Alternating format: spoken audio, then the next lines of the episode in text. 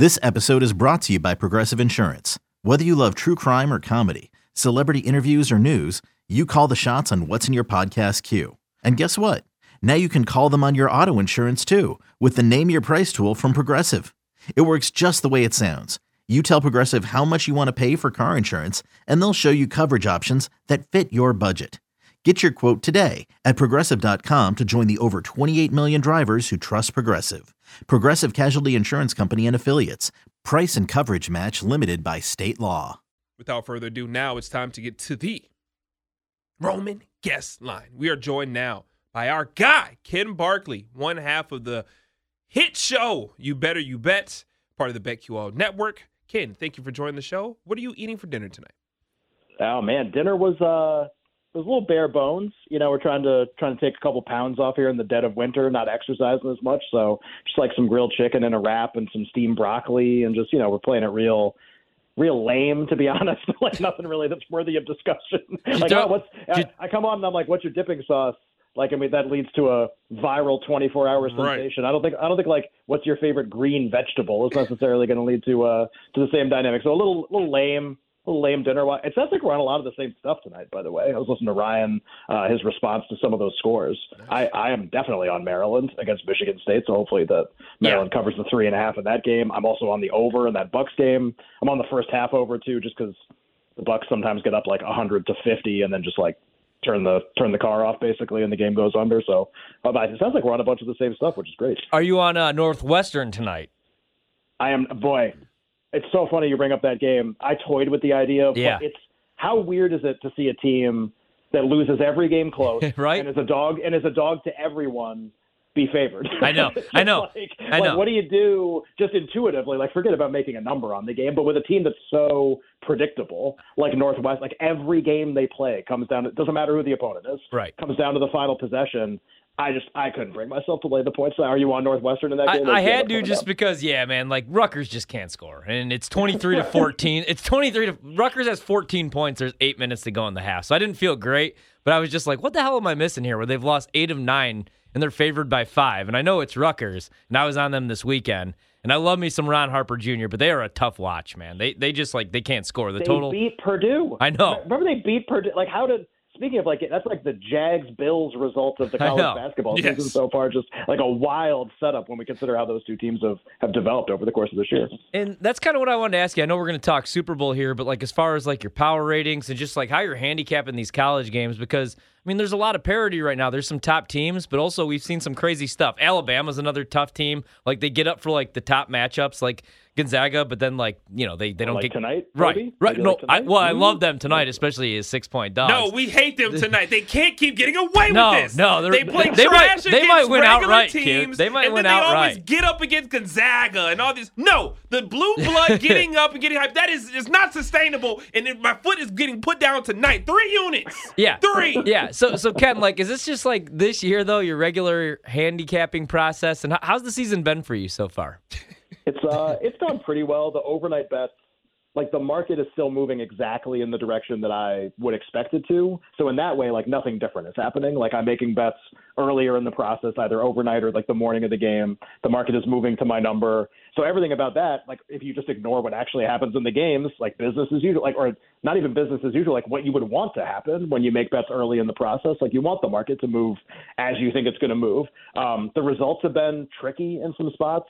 Now some of that's going to be like COVID protocol stuff early in the season was really weird. Some injury stuff really early in the year was weird. I feel like uh, home dogs and conference play in a lot of spots this year have been particularly insane. And I wonder if that's because crowds are back, obviously, from last year to this Yeah. year, and that's like somehow not still being factored in as like effectively as we could be doing it. Like in the just as an example to bring up that Maryland game that, that you and I are both on, Ryan. Like Big Ten home dogs in these spots have just been the absolute nuts.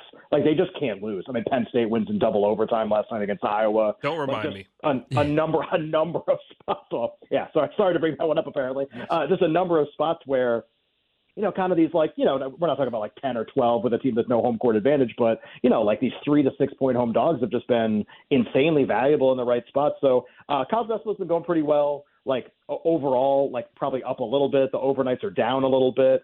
But to your point, yeah, just a little bit of a weird year in terms of some of the volatile teams that you mentioned with Alabama. Yeah. Uh, I think no clear dominant team, which I think we could probably all agree on. Like, who's the number one team? Like, forget that Auburn's the number one team in the country. Like, who's the best team? Like, really, it's we're just going to go with Gonzaga again in that situation. We're really going to do that? Is that really the right answer? Is it a team that maybe hasn't emerged yet? Is it a team like Duke potentially that's like actually playing pretty well? Um, it just it'll be interesting down the stretch. Definitely not a dominant team and uh, and home dogs in some of these situations. If you can find a reason night to night for the next three to four weeks to play on some of these home underdogs at small numbers, they almost just have to be valuable. Oh, it kind of fits into Louisville at home tonight against UNC, right? I mean, who wants them in that game? No. Like, you, like I mean, the the team is falling apart. Yeah, they, they hate the each coach. other. Right. Right. They kick the best player off the team. Ken, that then, was the best. That was the best part about Saturday. I didn't mean to cut you off against Yeah. Duke, though, man. Like nobody was even talking about the game. It was just like it. this I- team. This team hates each other, and They here, hate here- their coach. Here we're gonna go to this press conference. Here's 60 seconds after the, the player Unbelievable. I talking about bet how bad the Louisville coach in is. that game. So the did I. was nine. So did I. It was minus nine at the opener. Like, are you kidding? We were looking good. number? And it and it closed like six and a half. Yeah. And I'm like, I got to be in so good here. And I felt like I was in. I mean, three at the end of the first half was a disaster, but like I felt like I was in really good on that game. So yeah, I mean, there's a perfect example. Like the teams that no one wants, and these are always the numbers. And we can talk about Super Bowl eventually, but we got a lot of time. Like the the the, these these are always the games that you'll hear people, casual betters, people in the space, be like trap games, right? Like they'll always use that term to Yeah. describe stuff like this. So what they're actually, even if they don't realize it, what they're actually referring to is essentially a game where they're disregarding the value of home court advantage because like the trap game is always the small road favorite that's way better than the team they're playing against, but because they're playing at that team's place, the number's pretty small on the road. Like that's the that's always like oh trap game, and it's like or home court in the Big Ten is worth like four and a half points. Yeah. like or that's true, a or one of those things. Like if that game. So what was Michigan State tonight? Three and a half against Maryland, I think. Yes, they were. If that game is in if that game's in East Lansing, that's like eleven. Like to give you an idea of how much home court is worth. Like so, it's just when I put it that way, is it really that crazy that it's three and like it's not a trap game? like it's just home court is worth a ton. Yeah. And if you watch college basketball this year, you know that's true. Uh, I also just hate my own team, Maryland. So like anytime I get to fade them, especially after they came back and beat Well, Northwestern, they yeah, they I mean, stink. they are awful. and they and their coach was weak. That's why he's gone. Um, Ken, let's talk about the Super Bowl. So we have like two drastic, I, I guess, uh, narratives coming into this thing. So of course, Joe Burrow and this Cincinnati Bengals team are like the team of destiny. They're getting all the love. Joe is so cool. They went into Arrowhead and, and did what needed to be done. And then on the opposite side, we're looking at a team that pretty much paid like they. Have, I, I tweeted this out. It feels like they have like twelve future Hall of Famers on this team. Like they paid a lot of money to get all these stars, and it finally looks like it's paying off. As to now, they are in the Super Bowl.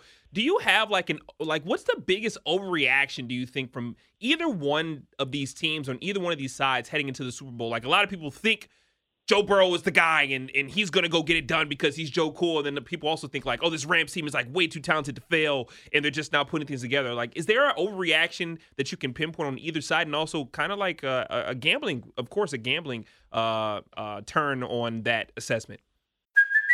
Hey, it's Kaley Cuoco for Priceline. Ready to go to your happy place for a happy price? Well, why didn't you say so? Just download the Priceline app right now and save up to 60% on hotels. So, whether it's Cousin Kevin's Kazoo concert in Kansas City, go Kevin, or Becky's Bachelorette Bash in Bermuda, you never have to miss a trip ever again. So, download the Priceline app today. Your savings are waiting. Go to your happy place for a happy price. Go to your happy price, Priceline. Yeah, it's so funny you bring up the overreaction word, which I think is important in betting. It's for me, it's less about like the narratives coming into the game, and it's more about are those narratives or are things like home field advantage for the Rams playing in SoFi, or uh, their familiarity with playing in a Super Bowl because McVay and some of those players, Von Miller, et cetera, have played in a Super Bowl. Taylor was on the staff, but most of the Bengals haven't been near a game like this. Like those type of things. Okay, those are like important things to think about are they causing the number to move, right? So I care much more about overreactions that cause numbers to move, right? So like uh, Louisville, we just talked about that game. Like now there's a team in a two-game subset against Duke and North Carolina where like information or news about stuff that's going on with the team has caused massive overreactions to what's happening. Like you can document, well, the number should be this. Like KenPom makes it this, I make it this, and it's like five points more than that. So like that's where you can document an overreaction. I don't know if something is happening in this game like that yet, But I was really surprised that the Rams took money and went from four to four and a half Yeah. last night. I was actually really surprised by that. So my number, just it's the Super Bowl. There's, I'm not going to tell you the line's crazy off or it's like some billion dollar money making opportunity. It's the Super Bowl. Like the number's going to be pretty efficient. Uh, my number in the game is about four.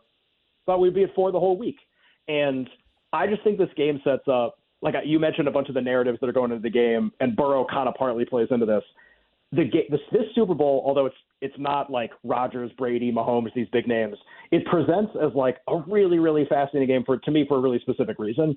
There's something about the Bengals that's happening that people like me who like think about game handicap make numbers, and I'm one of a million. This doesn't make me seem special, but all of us that think about the game we're missing something Yeah. with what's happening here. And that's okay. Like it's okay that we're missing something and i can at least like be transparent and see that that's happening. And i even acknowledged it going into the afc game last week like got closing line value in the game but maybe like i could have a blind spot for something that's happening with this team mm-hmm. and i just can't figure it out. They get outgained every game. They force a ton of seemingly like lucky mistakes from their opponent that aren't provoked by like good play. And like that just seems to happen over and over again. But when it happens three times in a row and it happens to the best team in the conference okay, like I can at least acknowledge maybe there's something going on here. So the game presents is interesting because if you like the Rams, the reasons you like the Rams are the same reason you would like the Chiefs, same reason you would like the Titans, honestly, same reason you would like the Raiders.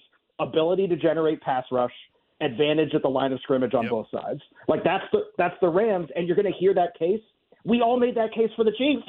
we all made that case for the Titans. I was on this show doing it in both games. Like the Raiders, it was. What did we hear about the Raiders? It's the bookend defensive ends. It's Ngakoue and Crosby. They're Right. going to cause, cause a ton of problems. And like or not, or the opposite of that is happening. So it's just it's funny because the same handicap uh, has to apply here. Like it's Aaron Donald and Von Miller and this pass rush against this offensive line, and it's the Bengals. Like, can they can they create any momentum at the line of scrimmage on either side? I guess not. But like, can we also acknowledge that there's something like kind of more than the quantitative stuff going on with this team? It's it's just weird. Like the day Brady retires, we were talking about this on our show today. Do we have another dynamic starting? Not that Brady and Burrow are the same, but where a team is like generating a ton of momentum and everyone's betting against them at every turn, and they still win anyway. And the Brady the Brady first playoff run, Raiders, Steelers in the AFC title game, Rams in the Super Bowl, the exact same dynamic was happening. No, uh, like how can they win? There's no way they can win, and then they win.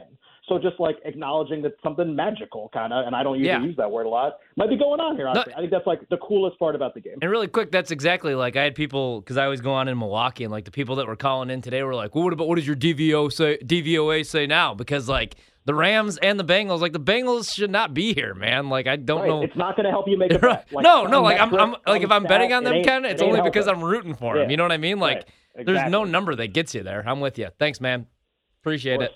Thank you, Ken Barkley. That was our guy, Ken Barkley, aka Lockie Lockerson, aka Snowy Darrison, joining us on the Roman guest line. Get a free online evaluation and ongoing care for ED, all from the comfort and. Do I say ongoing weird? Ongoing? Ongoing? Ongoing. Ongoing? No, ongoing. You got it. ongoing. It just sounded weird. All right, Roman, let's let's fulfill this destiny real quick. That was Ken Barkley on the Roman guest line. Get a free online evaluation and ongoing care. All Jesus, now I'm stumped on it. care for ED, all from the comfort and privacy of your home. Go to getroman.com slash betql now to get $15 off your first month. That's getroman.com slash betql. Ongoing.